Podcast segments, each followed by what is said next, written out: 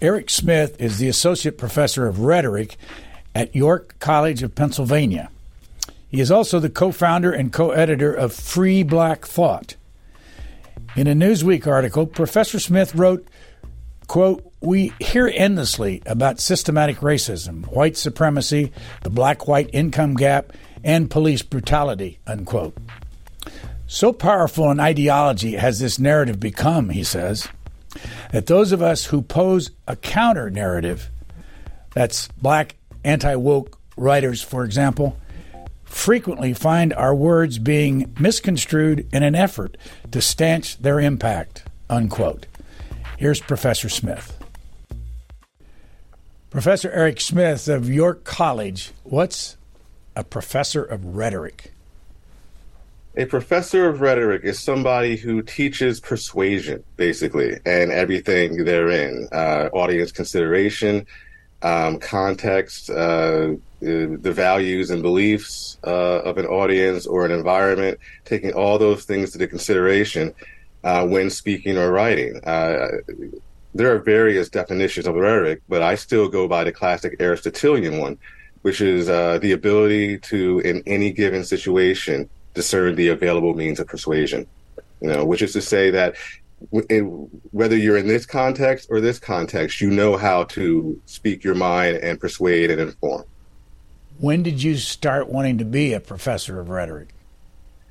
I actually went to graduate school to be a professor of American literature, uh, focusing mostly on uh, uh, 19th century nonfiction.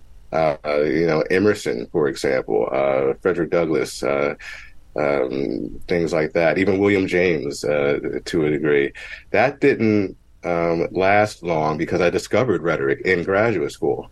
Um, I realized that, you know, oh, this thing about persuasion and discourse and how certain ideologies affect how certain people speak. I, have been interested in this the whole time. I just didn't realize it existed.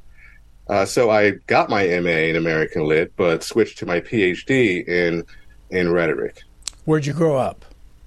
I grew up in Mount Holly, New Jersey uh, technically Eastampton, but we share a zip code, and there was nothing in Eastampton at the time, but uh, a few houses and some cows. So I always say uh, Mount Holly. Um, I went to Rancocas Valley Regional High School in Mount Holly, and uh, yeah, it's South Jersey, not North Jersey. Those are two very different states. Explain that. Um, well, South Jersey is why they call it the Garden State. Uh, North Jersey very much is not. Now, I'm not going to say that you know North Jersey is an ugly place. I'm I'm not saying that at all. But I'll put it this way: they're Giants and Jets fans. I'm an Eagles fan. you know what? What are what was your family like? Uh, my family was wonderful. Um, it was a very lively group of people. The, the the house was a great place to come to and a sad place to leave. All right, so I, I, I really enjoyed and to this day still enjoy uh, my family. It was a good environment. How many kids in the family? What did your parents do? Um, there were five kids. There are five kids in the family. I'm second to last.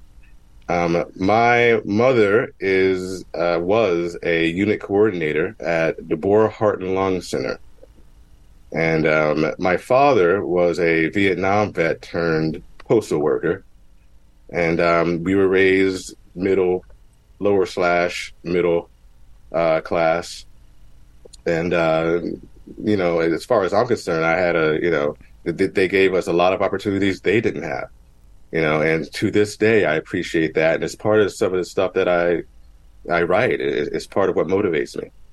What were your interests in high school?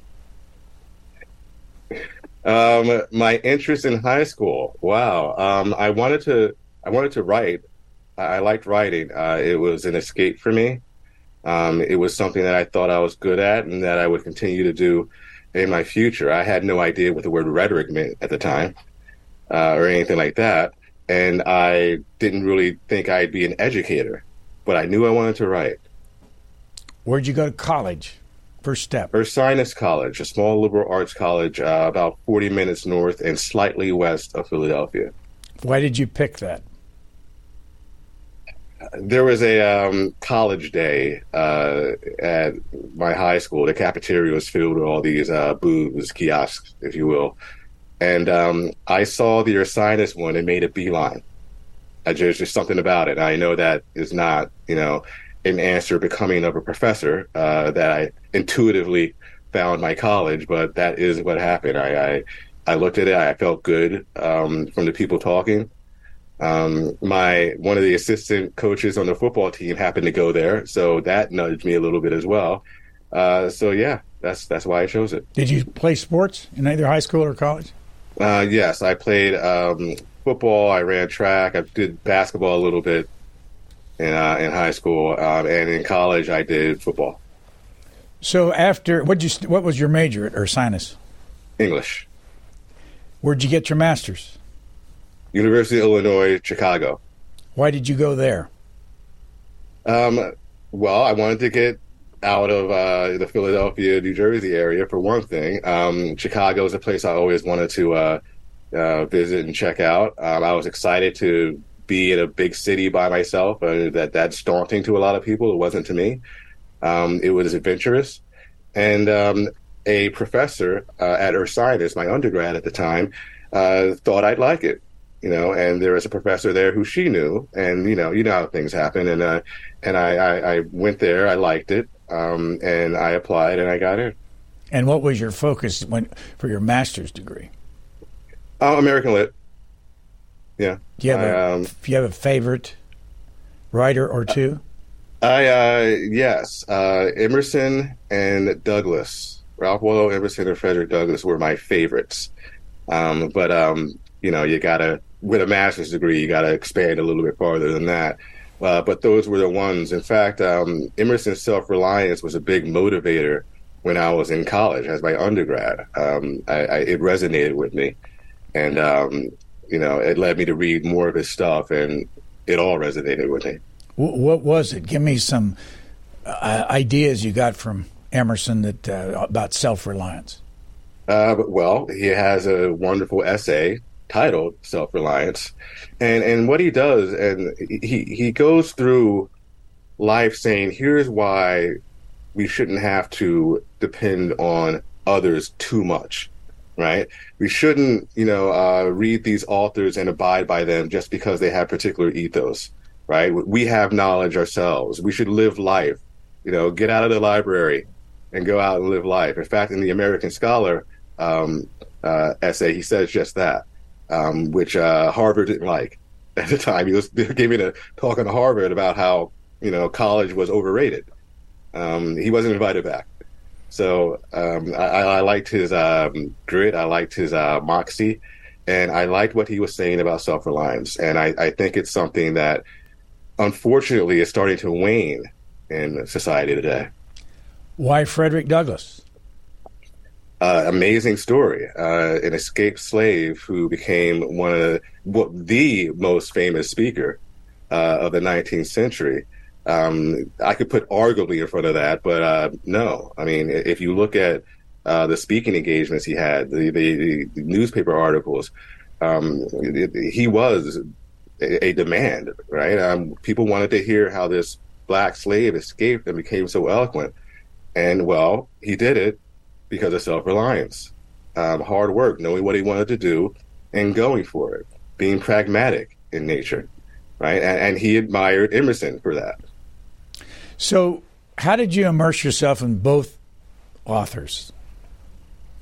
How? Um, well, well, you just read them for one thing. You you dig that deep into uh, what they're talking about, not just uh, you know um, their their uh, publications, but the history uh, behind their lives and things like that.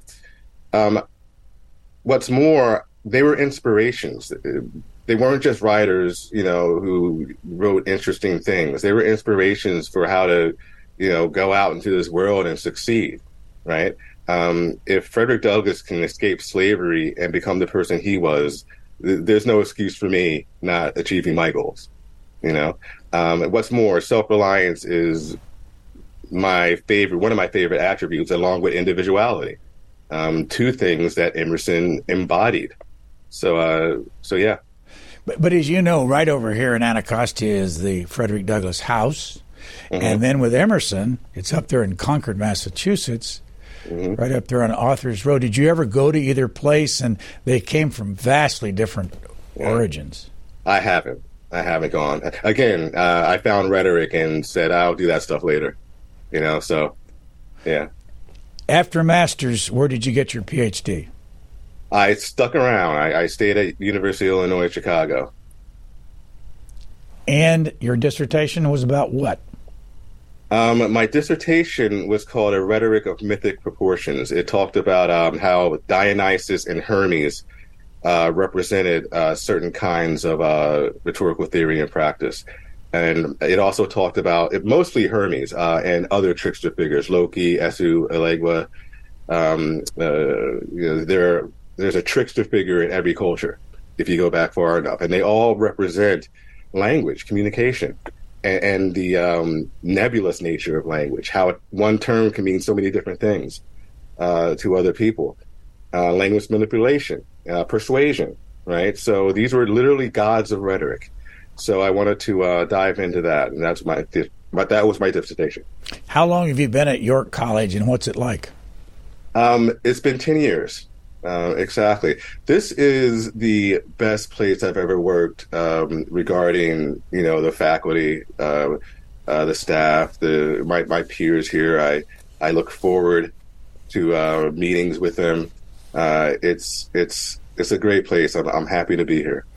Going to switch now to a headline that was actually in one of the newspapers this morning. Harvard is named worst school for free speech, scoring zero out of a possible 100. Are you aware of this? No, I am not. What what paper is that? Well, it was published by the Foundation for Individual Rights and Expression. Oh, okay. And, uh, you know, they say um, it released its annual college free speech rankings today, which dubbed the state of free speech at the Ivy League school abysmal.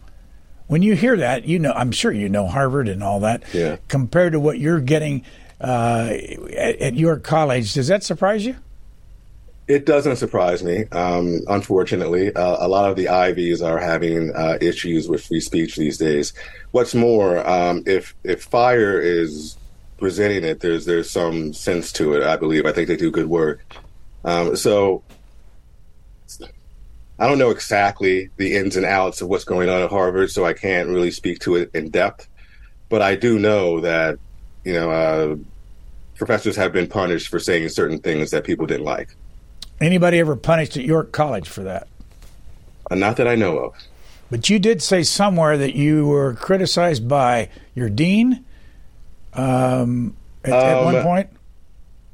Uh, yes, yes, but that uh, that's that happened a few years ago. Um, I don't think it's a a, a matter worth talking about.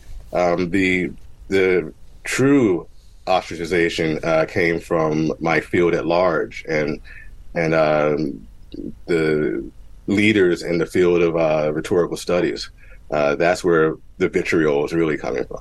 So, why did you found or co-find Free Black Thought, and what is it?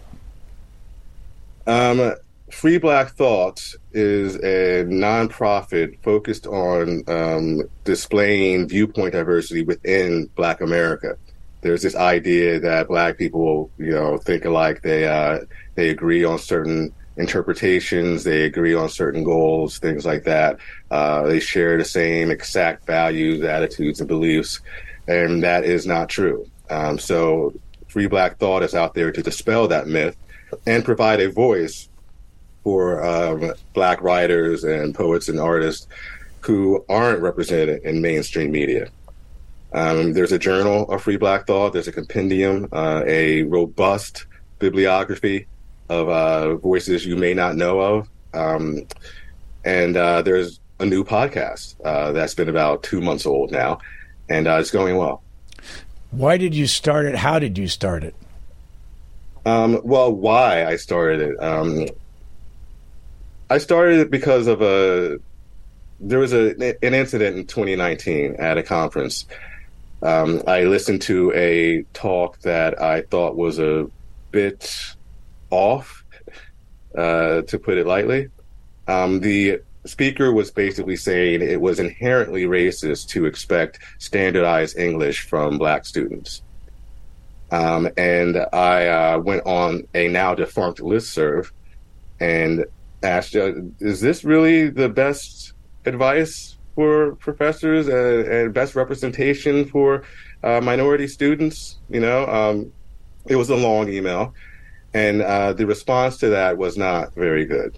Um, the response to that was that basically I wasn't a um, real, authentic black person, and I was uh, my I had a colonized mind, and I wasn't as enlightened as everybody else about uh, race relations in America and things like that. And it, got pretty vicious, uh, spilled over to social media, um, and that motivated me uh, to focus on the rhetorics of anti-racism and and um, to fight race essentialism um, and and to co-found Free Black Thought. Um, it it wasn't my idea. I I found people, they found me, and told me what they were doing, and I said, you know what? Yeah, let, let me uh, be a part of this. Let's see how it how it goes. And uh, so far, so good. Are you uh, criticized by your colleagues there at York College or others for doing something like this? Um, not to my face. Um, I, I, I know for a fact that there are certain uh, people out there who who don't agree with me, um, and you know, uh, it, it's interesting when white people tell me I'm not being black correctly. Um, that's uh, always fun, but uh, for the most part, I am I am pretty comfortable here. What what what's your experience in white people telling you that you're not you don't have the right excuse the expression or rhetoric? Mm-hmm. Um, well, um, I've been accused of white supremacy um, because I value things like self reliance, individualism. Um, I value uh, learning as many dialects as you can, especially the one that's most prominent in civic and professional spaces. Um, because of that, I am mired in quote unquote white ways of knowing and therefore a danger to the black community. And when white people tell me that, it's really, really disquieting um, and, and infuriating, if I'm to be honest. Uh, what do you say back to them? And do you say anything back to them to their face? Um, well, it hasn't really happened to my face. It's happened on social media. Um, I don't, I don't, I'm not entirely sure it would happen to my face uh, anytime soon. Um, but I I remind people of the hypocrisy coming from um, a lot of contemporary anti-racist uh, scholars, uh, activists, what have you. Um, they insist that we should believe black voices, but not mine. Right? Uh, they insist that we should embrace the lived experiences of black people, but not mine. Um, and so I point out that hypocrisy, and they typically have nothing to say. You, I've seen a lot of your work, and, and I'm just going to throw uh, phrases at you and have you to define them and why you why you want to comment on. One of them is systemic racism. What is systemic racism from your point of view? Systemic racism is the idea that um, racism is they they say baked in to um, American society and American institutions. Um, and the idea is that these institutions are built with the oppression of minorities in mind, right? So uh, certain policies are made so that white people um, uh, maintain superiority, right?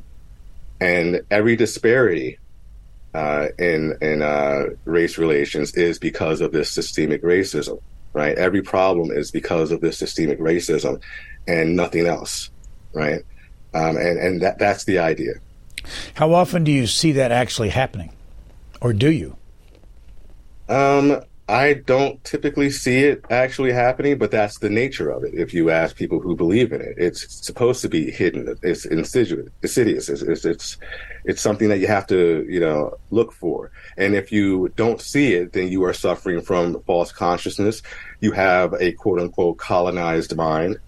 Um, and the people who are n- not mired in, in that kind of, uh, colonial uh, mindset are the ones who really see it and should be the leaders. That's the idea. What were your parents' attitudes about this, and and what's their reaction to your success? My parents, uh, we didn't really talk about uh, politics, race relations, social political issues, uh, what have you. Um, it was really a fun place to be. Um, I, I, we we didn't have those kind of conversations at the dinner table um, they they didn't come up. Um, these are things that I would uh, discover as I went into college and went into graduate school and then into the academy. Uh, so I didn't grow up um, with with this as a normal part of my household. What about your siblings? Uh, neither did I. What any feedback from them now that you're doing what you're doing? Um, no, um, not, not nothing negative. You know, um, they they know I, I have my reasons. I suppose. Uh, but again, it's it's it's something that I do, and you know, it's talked about for a little bit, and then we move on. You know, it's not really a big deal uh, in my household. Um, Thanksgiving is about Thanksgiving, not about you know uh, uh, these these issues. Christmas is the same. You know, uh, it, it's it's not a it's not a big topic of conversation among us. Another phrase on the list, and we hear this a lot, is white supremacy. What does yes. that mean to you? Um, white supremacy is the act of maintaining supremacy by people of uh, European ancestry. Um, it is aligned with Enlightenment values uh, like self reliance, individualism, uh, primacy of reason, um, equality before the law. Um, all these things are derived from people who derive from Europe uh, aka white people, and therefore, because of that connection, um, they are already considered inherently racist. Um, people go as far as to say that these things are actually worsening racism because they help hide it. So, do you think there is such a thing as white supremacy? Uh, no. Why not? So many people do. Um, I think that's interesting. I think a lot of people, um, especially people of um, African American or, or, Latino uh, minority um, uh, scholars, students, what have you, uh, the the ones that are most adamant about white supremacy uh, are the ones that tend to have the least interaction with white people. Um, they tend to be people who um, grew up in predominantly black or predominantly Latino uh, areas and didn't really um, meet and interact with white people until later on in their lives. Um, I grew up uh, in a predominantly white uh, area and um, went to a very diverse school uh, with many white people as black people, and, and, and you know it was uh, I liked it. I was proud of it for that, right? Um, so I have this different relationship than they do. So they're uh, there's a lot of speculation going on, a lot of fear based on things they've heard and not experienced. And I've been experiencing this since kindergarten. So um, actually knowing the terrain makes you less fearful of the terrain. And I, I think that's what's going on. I, I, at a young age, I realized that white supremacy wasn't really, you know, legitimate. You know, I, I'd be sitting in class and I look to my left, and the white kid to my left is eating paste, and I say, okay, he's superior to me. this this is this is clearly a myth. That must you know, have so, really happened. Yeah, um, it, it, a lot of things happened to to make me realize that white supremacy isn't, you know, um, the, the the boogeyman, the specter that a lot of people say it is. Have you ever been treated differently, in your opinion, by white people? Um, because yeah, definitely. And how do you see it? Uh, well, it depends on the context. Uh, sometimes people treat me, you know, um, especially uh, kindly uh, because they think they feel like they need to, or or they're cruel because they um, have ideas about my competence or or uh, my my um, you know intelligence or, or something like that. I, have had it from both sides. How big a problem is this whole subject of race in the United States right now? Um, it's it's bigger than it has been in a while um, because it is uh, at the forefront of. It seems to be at the forefront of everything we're doing, um, especially uh, from an institutional standpoint. A lot of places are, you know, um, doing DEI trainings and things like that, and implicit bias trainings, uh, especially after uh, George Floyd. But even before that, um, with Trayvon Martin and, and, and, other unfortunate situations, being seen, uh, being heard, and the reactions uh, to those things. Uh, it is definitely at the forefront of uh, the American psyche right now. And you know, I, I understand that. I'm not saying that it shouldn't be that way, but I'm not a big fan of how it's being addressed typically. What was your reaction when George Floyd was killed? Oh, it was anger. You know, um, that this person was killed unnecessarily. You know, and, and we have footage to see that he was killed unnecessarily. Um, and, you know, it, the fact that it was a white cop and and a, a, a black uh, person obviously exacerbated uh, a lot of emotions across the nation, across the world, actually. You know, so um, I was in line with that. I, I was very angry about it, um, but you know, it's, it's it's interesting that we can agree on a problem, but disagree on the solutions, right? And, and that's that's uh, the main source of contention in my life right now. You you mentioned uh, well, you didn't mention that you've written about Black Lives Matter. What do you think of that whole concept? Um, I love the term. you know, I, I, like to think I matter, um, but uh, the organization uh, has some flaws, as uh, as most people are starting to realize. Um, forget about the um, the financial issues uh, they're in. They were coming from a particular ideology that I think um, is not conducive to uh, improving race relations. Um, and that ideology is based in, in Marxist thought, uh, often called uh, critical theory uh, or critical social theory. And it it basically takes Marx and instead of proletariat bourgeoisie, it's minority white people. And they project that onto society. And and move from there. So everything's based on on that idea, and I, I think that is uh, profoundly flawed. Excuse me. Go, go back again to, to your upbringing and your schooling and all that. What other reasons do you think you don't think like? I don't even know if it's the majority of black people, but you don't think like a lot of the intellectuals that we hear in our society. Um, well, um, we I don't think like a lot of intellectuals that are heard. You're right uh, about that, uh, which is why I, you know I co-founded Free Black Thought um, to kind of combat that and give a voice to those other um, uh, black scholars, black people in, in general. Um, a lot of people, a lot of black people feel like me. Um, they don't speak up because it doesn't seem to be in their best interest. Excuse me it doesn't seem to be in their best interest. Um, you know, they they like their jobs. Uh, they like being a part of a you know community, whatever it, it is, and they don't want to rock the boat. But they understand the flaws in the logic of um, organizations like BLM. DEI, you mentioned mm-hmm. diversity, equity, and inclusion. Yes. Where did that come from, and is it working? Well, the terms, you know, uh, came from the civil rights movement um, in, in, the '60s, and those terms, diversity, you know, um, you know, various cultures um, working together, right? Um, equity, um, having, giving the same opportunities to people, right? Having them open to people anyway, not making a concerted effort to block them from those opportunities, and inclusion, making sure people feel well included like this is their home too, right? Those uh, ideas are derived from uh, the, the, civil rights era. However, the definitions we have now are derived from a critical social justice um, mindset. And those terms have changed. Unfortunately, a lot of people don't know that they've changed.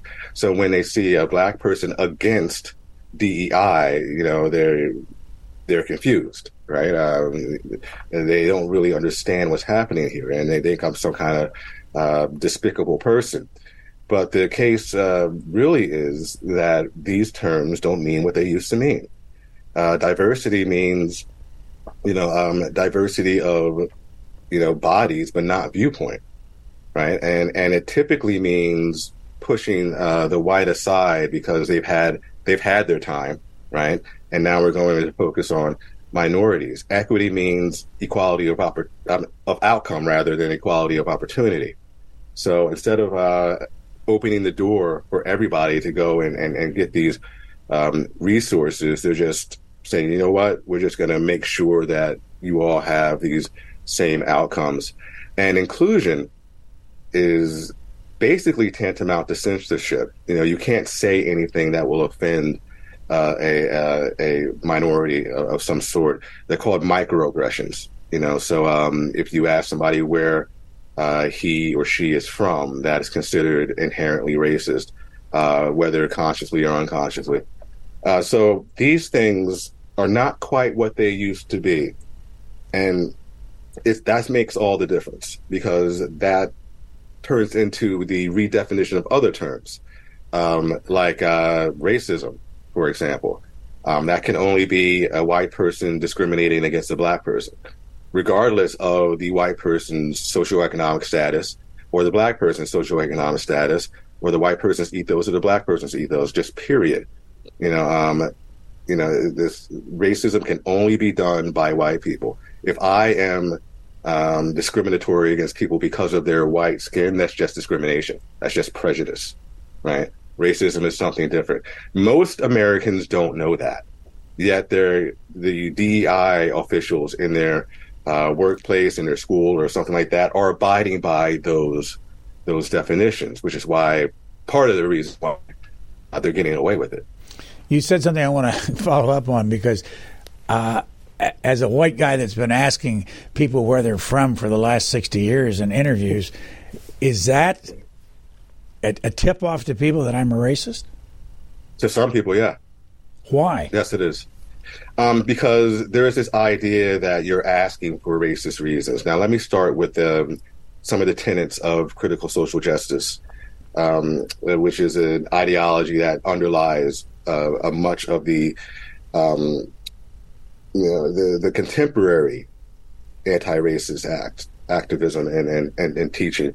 Critical social justice has uh, the primary tenet that you know, don't ask whether racism happened, ask how it manifested in this situation, which is to say it's always going on. If you think that might have been racist, it, it was racist, right?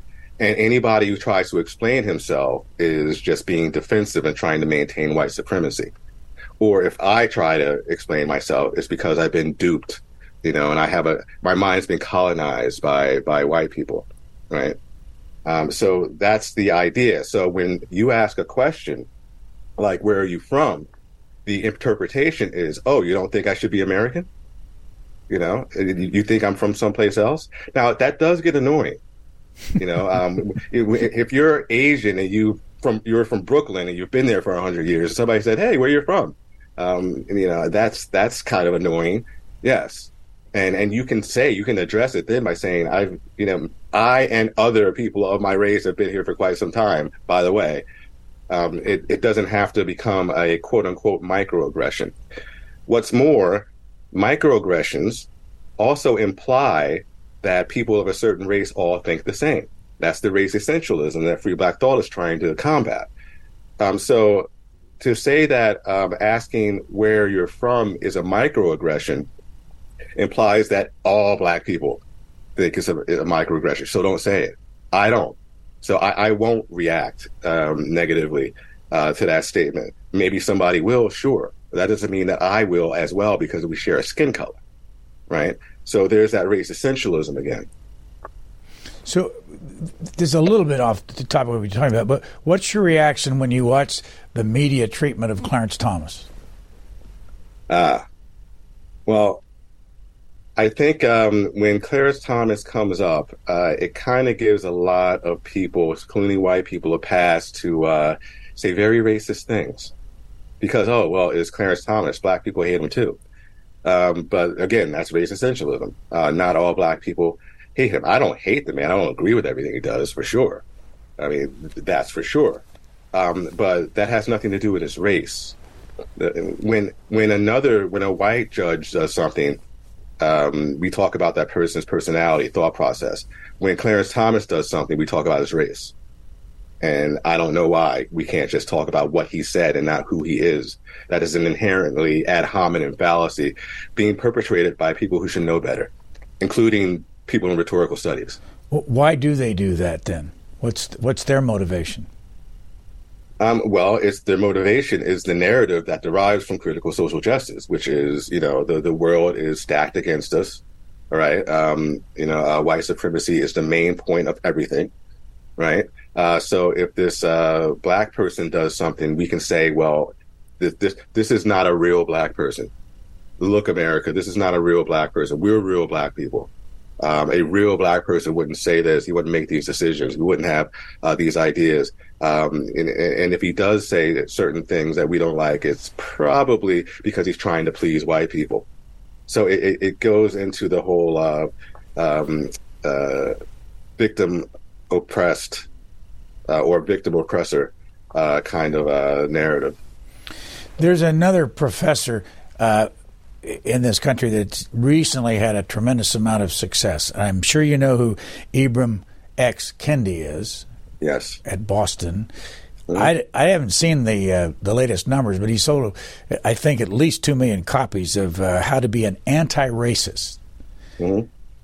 Give give us some, you know, tell us what that's all about, and why did he sell so many copies right after the George George Floyd uh, murder? Well, um, the George Floyd murder was a kairotic moment uh, for such books. Uh, this goes for Robin DiAngelo's work as well. What I mean by kairotic is it was the perfect window of opportunity. Um, the the time, the the subject matter, um, the exigencies of police brutality, all those things aligned in a way um, that you know uh, made people look at books like Kendi's as this, you know, a, a solution or a guide to finding a solution. Um, the book is mostly, well, it's, it's substantially memoir, um, and it's uh, substantially just a kind of riffing on on what we need to do as a country to move forward productively and anti-racially uh, or racist. I don't even know how to um, render that term, um, but um, in an anti-racist manner right? Um, so, unfortunately, there's not a lot of, you know, uh, solid research and reasoning going on there. Um, it's very, pardon the pun, black and white thinking. Um, either this or that. There's no nuance uh, going on there. So uh, Kendi's main thesis, um, part of his main thesis, is that every every problem, every disparity uh, that Black people have is because of some racist policy, right? Um, which isn't the case if you pay attention. You know, there are other factors going on, and it really depends on the particular Black person or Black family, uh, Black neighborhood, uh, what have you. But but uh, that's simply it, it's not that straightforward. There's a lot going into this. Um, but he says that if you don't abide by this, you're basically saying those disparities are because black people are inferior. And um, so he has to, because that's such a bad conclusion, we have to go with this um, when it's not that cut and dry. I've seen some mention of this, not necessarily from you, but the difference between an anti racist and a non racist. Yes. And a non racist is somebody who isn't being racist, but he or she is letting racism happen around. They're not really doing anything to get rid of it systemically. An anti-racist is somebody who, you know, tries to get rid of it systemically uh, through policies and things like that. They're actually pushing back. There's no neutrality in the situation, right? Um, and, and, and I'm not I'm not 100% angry at Kendi for that kind of statement. It aligns with the uh, concept that silence is consent right? If something wrong is happening and you stay silent, you're basically saying it's okay. Um, so it's it's extended from that kind of mindset. So I, am not 100% angry with him uh, about that, um, but the, the the nature of anti-racism uh, and the idea that because there is a disparity or because there is a problem in a black community, it has to be uh, because of some kind of racist, uh, systemically racist situation. I, I think that's short sighted. His book's called How to Be an Anti Racist. Your book is called A Critique of Anti Racism in Rhetoric and Composition. Yes. When you put your book out, did the media pay any attention to it? Um, it didn't seem like that. Didn't seem like right now. Why not? I don't. What's think, the difference between those I, two books? I, oh, uh, oh, what's the difference between the two books? One is um, more aligned. I don't know if McKinley would embrace critical social justice as his uh, go-to ideology, but it's more aligned with the oppressor oppressed side kind of situation. Um, my book um, basically says that what's going on in my field, um, in the name of empowering students, is actually disempowering them. It's uh, incentivizing um, negative emotionality um, a negative outlook. It's incentivizing critical social justice as the lens through which we see the world. And that's not, um, to me, an accurate way of looking at the world. And that's what I write about. Your students ever confront you uh, in the classroom having opposite views from yours? Um, no, no. I mean, they may bring something up, but there's no, I mean, there's no contention behind it. Do you get any sense of what professors across the higher education business are teaching when it comes to racism in most schools? I'm not in every classroom. Uh, so I, I, I, don't really know. Um, as far as uh, my field is concerned, the the voices, the loudest voices, are, are speaking about uh, a kind of um, critical social justice pedagogy um, based in the transformation of society. Uh, so you know, you don't just have a writing class, you have a writing for social justice class. You're not calling it that, but that's what it is, right? Um, there are professors who will voice that their their main goal in teaching is to transform society, uh, even if they have to use their students to do so. Um, and, and there's an inherent contradiction that they understand and embrace. Um, that if you're educating students, you're educating them for happiness and success and fulfillment in this society, right? But if you're trying to transform the society, that goes against uh, the mission of education. Uh, so they they basically say things like, uh, if I if I uh, let this student learn or, or uh, appreciate or think that standard English is the way uh, he needs to go in a certain situation, then what I'm doing is perpetuating the status quo, right? And, and therefore, you know, I, I, need to combat that, right? Um, so those are the issues I see in my field anyway. And from what I hear, um, is going on in other fields as well. What do you say basically about the way the national media treats this issue? Are we getting a balance?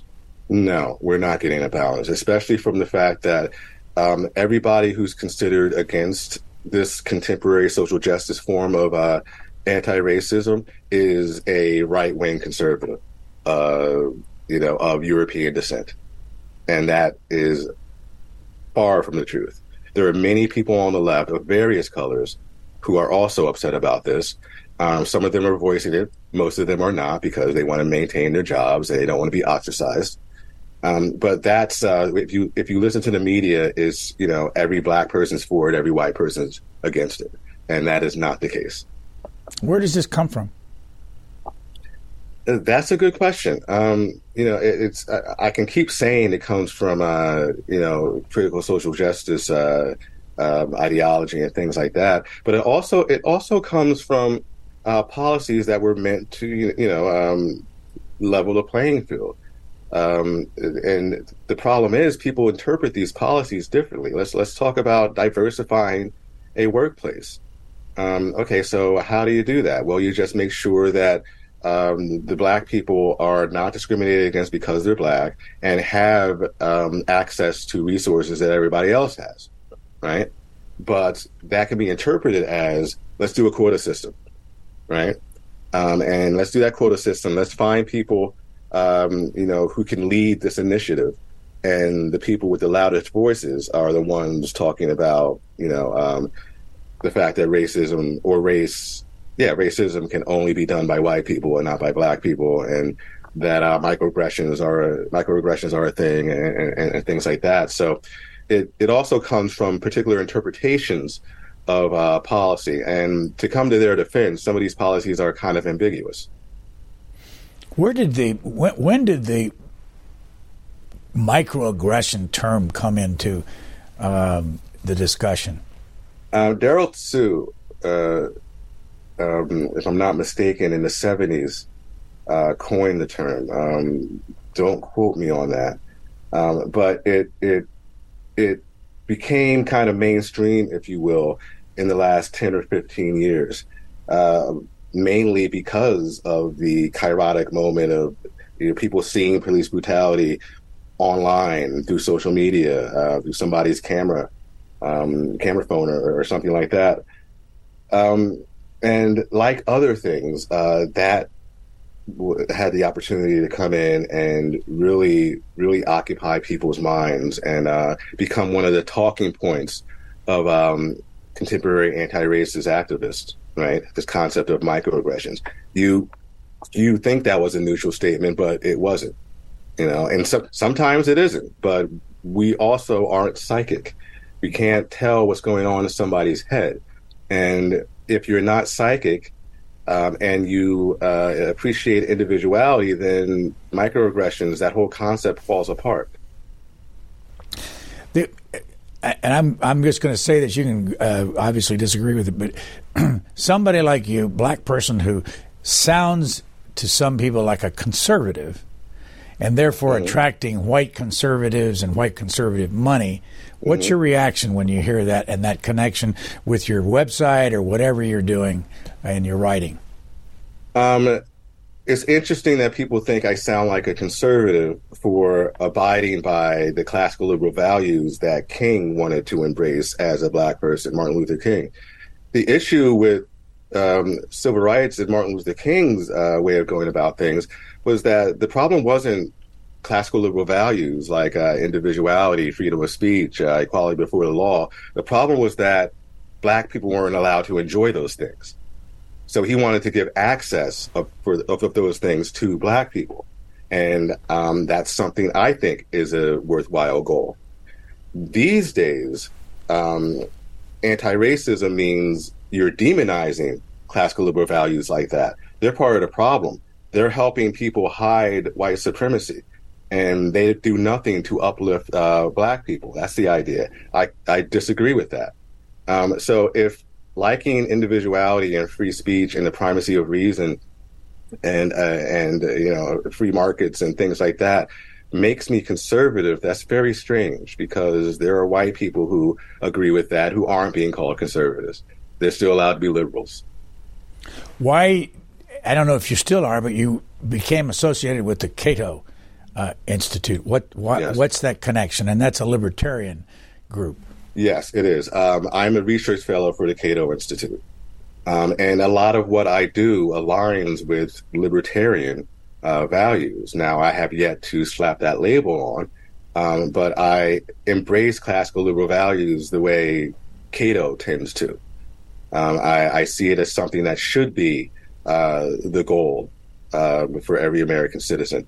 Um, I think that classical liberalism is social justice if you do it correctly, right? If you allow uh, everybody to have, you know, um, access to, to, be equal uh, before the law, if you allow people to uh, exercise their right to free speech and free association and and, and things like that, um, it's just it's, it's, allowing that for everybody. Um, to me, that is social justice. And um, Cato aligns with that, and that's why I think it's a good fit. What, what do you think of Barack Obama? I like Barack Obama. What did you think of his presidency? Um, I, you know, I, I, I think he was a Democratic president. You know, um, I don't think he did anything incredibly awful. I don't think he did anything incredibly great. Um, I, I, do think he. I think people who call him a bad president are wrong. Uh, I, I, no president is perfect, um, but uh, I I was I was fine with his presidency. What do you think of his rhetoric? Um, well, I did co-edit a book uh, with Matthew Abraham um, on the making of Barack Obama, and I contribute, uh, along with co-writing the introduction, I contribute a chapter on his uh, "A More Perfect Union" speech. Um, so, what I pointed out in that speech was, well, Kairos. I mentioned that before. Um, the window of opportunity, the uh, perfect time and place to say something. When the Jeremiah Wright thing happened, um, when he denounced America in church, in a church that Obama attended, that was his opportunity to talk about the things he wanted to talk about regarding race. If he did it before that, he would have been harping on racism, quote unquote, right? He would have been, oh, here's the race card again. But once that happened, that gave him the opportunity to say, okay, I have to do this because of that, right? So that was a kairotic moment that he kind of waited for. You know, I don't know if he was trying to wait for it, but uh, that happened for him. And so I write about the um, the importance of kairos, uh, finding a rhetorical window of opportunity uh, in that speech. So um, I think he's rhetorically savvy in that sense, anyway. What do you think of Al Sharpton and um, his and his rhetoric? Um, well, I haven't listened to Al in a while. I, I from what people have told me, he's uh, a little less adamant than he was uh, when I was growing up in the um, in the 80s and 90s. Um, but uh, he seemed like uh and I don't I don't know the person again. I don't uh I'm not really a Sharpton scholar or anything like that. Um, but he had a lot of fire behind him and he was doing his best to be a leader for black America. Now, sometimes what he called racist, I didn't think was racist. You know, I can't recall any situations right now, but I remember thinking, really, man? You know, um, but I don't know what he's doing lately. So do you have children? No. If you did have children, what would you do with raising them compared to the way you were raised? Would there be any difference? And would you talk race with them? Um, well, well, I would raise them similarly in that, uh, you know, an unconditional love. You know, um, if I came home with a C, I wasn't, you know, ostracized, right? Not that I came home with C's, mind you, um, but you know, I could do that and not be shamed uh, by my parents. I would do the same uh, with my students. I would, um, my my students. I don't have kids, so I have to say students. Um, my uh, hypothetical kids. Um, I would talk about race, um, but I, I, talk about it in a way that wasn't divisive. Um, that that um, didn't encourage them to uh, hate or be suspicious of somebody uh, because of his skin color, right? I, I, I, wouldn't do that. I would let them know, you know, uh, about the history of this country, um, about the things that have gone on, and and how that may or may not affect the present.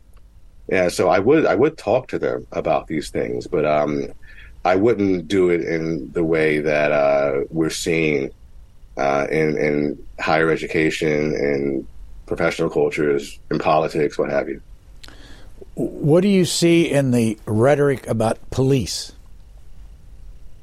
Um, uh, the rhetoric about police um, is, you know, understandable given the social truth behind uh, uh, police brutality. And I, what, what I mean by social truth is that there's this narrative about what's going on, and then there's what's going on. There's the numbers um, the number of unarmed black people killed by police um, is under 20 um, with the average under under 20 not 20,000 um, under 20 yet if you ask the typical person it's in the thousands right? Um, now it doesn't mean there's no problem right? But uh, the the the problem is is uh, kind of um, it's kind of hyperbolic uh, in, in a sense um, so I'm not saying there aren't problems with uh, between uh, police and their communities, um, but if we don't look at things accurately, we can't solve them accurately. How has rhetoric about race changed in your lifetime? Uh, yeah, it has definitely changed. Uh, for example, you know, um, the idea of you've heard this term uppity Negro, right? That is somebody, a, a, a black person who dares to think he's equal to a white person. He speaks uh, in certain ways. He uh, has certain values. He does a certain job and things like that. And he was called uppity. Um, if he has a command of standardized English, he was called uppity. Now, today, um, if somebody has a, a, black person has a command of standardized English, white and black people are calling him, uh, you know, uh, a white supremacist, literally. Um, they're called, they're, they're saying he has a colonized mind and things like that. So, you know, when a white person calls somebody uppity now, other black people stand up and applaud. That's the difference uh, between then and now. Um, the uh, the basis of what we're doing has changed. Uh, it's gone from we should be included in America to down with America uh, because it's inherently racist. And the rhetoric derives from that. Can't uh, let you go until I ask you about one of the more controversial subjects. You you've talked around it, but not not the exact phrase. Critical race theory and mm-hmm. the teaching of critical race theory in schools. Is it being done from what you know, and what does it really mean? Um, it's being done in praxis. Uh, so nobody's reading, uh, you know, um, Derrick Bell or Kimberlé Crenshaw or, or, or anyone like that, um, but their teachers have. Um, and they incorporate that into their pedagogy. Now, I think uh, using the term uh, critical race theory is not 100% accurate. I say critical social justice because there are certain um, things about original critical race theory that makes sense. Intersectionality is a thing. I'm not just a black person. I'm a black male, straight, you know, middle class. You know, all these things intersect to make up who I am, and one would do well to consider those things uh, if, if, one can. So I, I understand that idea, but it's been demonized. Now it's turned into the person with the most downtrodden intersections, right? Is the person who's allowed to speak the most, the person with the most um, quote unquote privileged intersections needs to shut up and listen. And um, I, I, think that's a bastardization of what uh, critical race theory uh, could be. Now that doesn't mean it's perfect. Um, you know, there there are aspects of it uh, that I think are problematic, but um, there's enough of it. It's, it's a nuanced enough thing that I don't like, you know, um, attributing all this, you know, vitriol and and uh, and, and drama to that. I, I, say critical social justice more accurately. Did you read the New York Times article uh, about the 1619 project? And if you did, what was your reaction to it?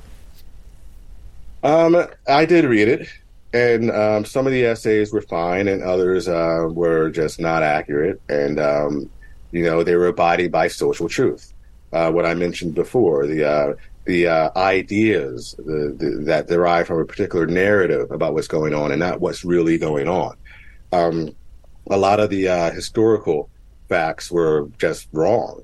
Uh, they were flawed, and and the people who published that knew it was wrong. They were told it was wrong by other uh, historians, um, black and white, and they didn't listen. Um, so uh, initially, that was clear. I think they went back and cleaned some things up, uh, but but yeah, that is a that is a document that, in a substan- substantial way, abides by the narrative and not the facts. So, what is Erec Smith's goal from here on out? What do you want to accomplish? And tell us how you can, if somebody's interested in free black thought, where do you find it? Um, well, what I'm interested in, I'm interested in you know combating race essentialism. Uh, the idea that there is a certain authentic way of being black, for example. Uh, I don't believe that. I think there are 40 million black people, and there are 40 million different ways to be black. Uh, that, that's how I I approach that idea. Um, I'm also about uh, keeping uh, critical social justice pedagogy from devolving my field in particular. I think a lot of professors, as I said before, are more geared towards transforming society and less towards educating our students to be happy and successful and have some agency in society, right? I also don't think everything is about racism. Um, group consciousness basically says, race consciousness basically says, uh, you know, every problem my group has is because of that other group, you know, and I, I think that is uh, egregious, uh, an egregious um, interpretation of what's going on. Uh, so I do want to combat that. Um, I also want to save my field. I said that earlier, but um, I'm uh, working on a project with other scholars um, to have an alternative for rhetorical education, um, one that does focus on, you know, the particular context of Western civilization, but America uh, more specifically, um, as a pluralistic uh, society of free speech um, and, and, a civil society where we can associate as we please. Um, you cannot sell your ideas in the marketplace of ideas if you're not rhetorically savvy. Um, so I, I, want to uh, get back to basics when it comes to rhetorical education. So I'm working on a project now to give people that that opportunity um, and uh, to not be mired in you know um, critical social justice pedagogy and things like that.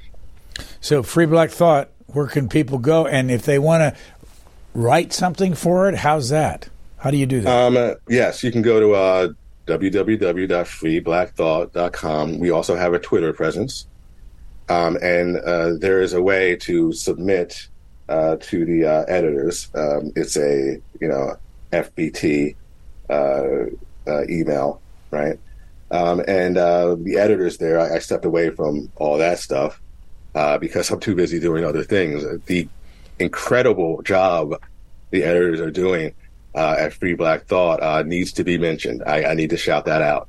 Uh, that they're doing such a great job with this and staying on top of the essays. We get so many essays, you know, uh, so many people are like, oh, okay, well, the, the other people uh, will never publish this because they feel like they'll get in trouble.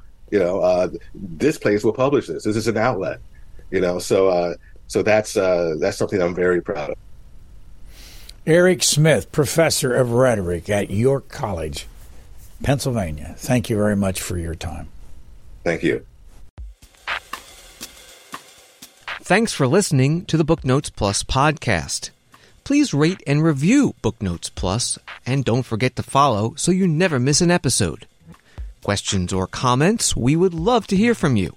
You can email us at podcasts at c-span.org.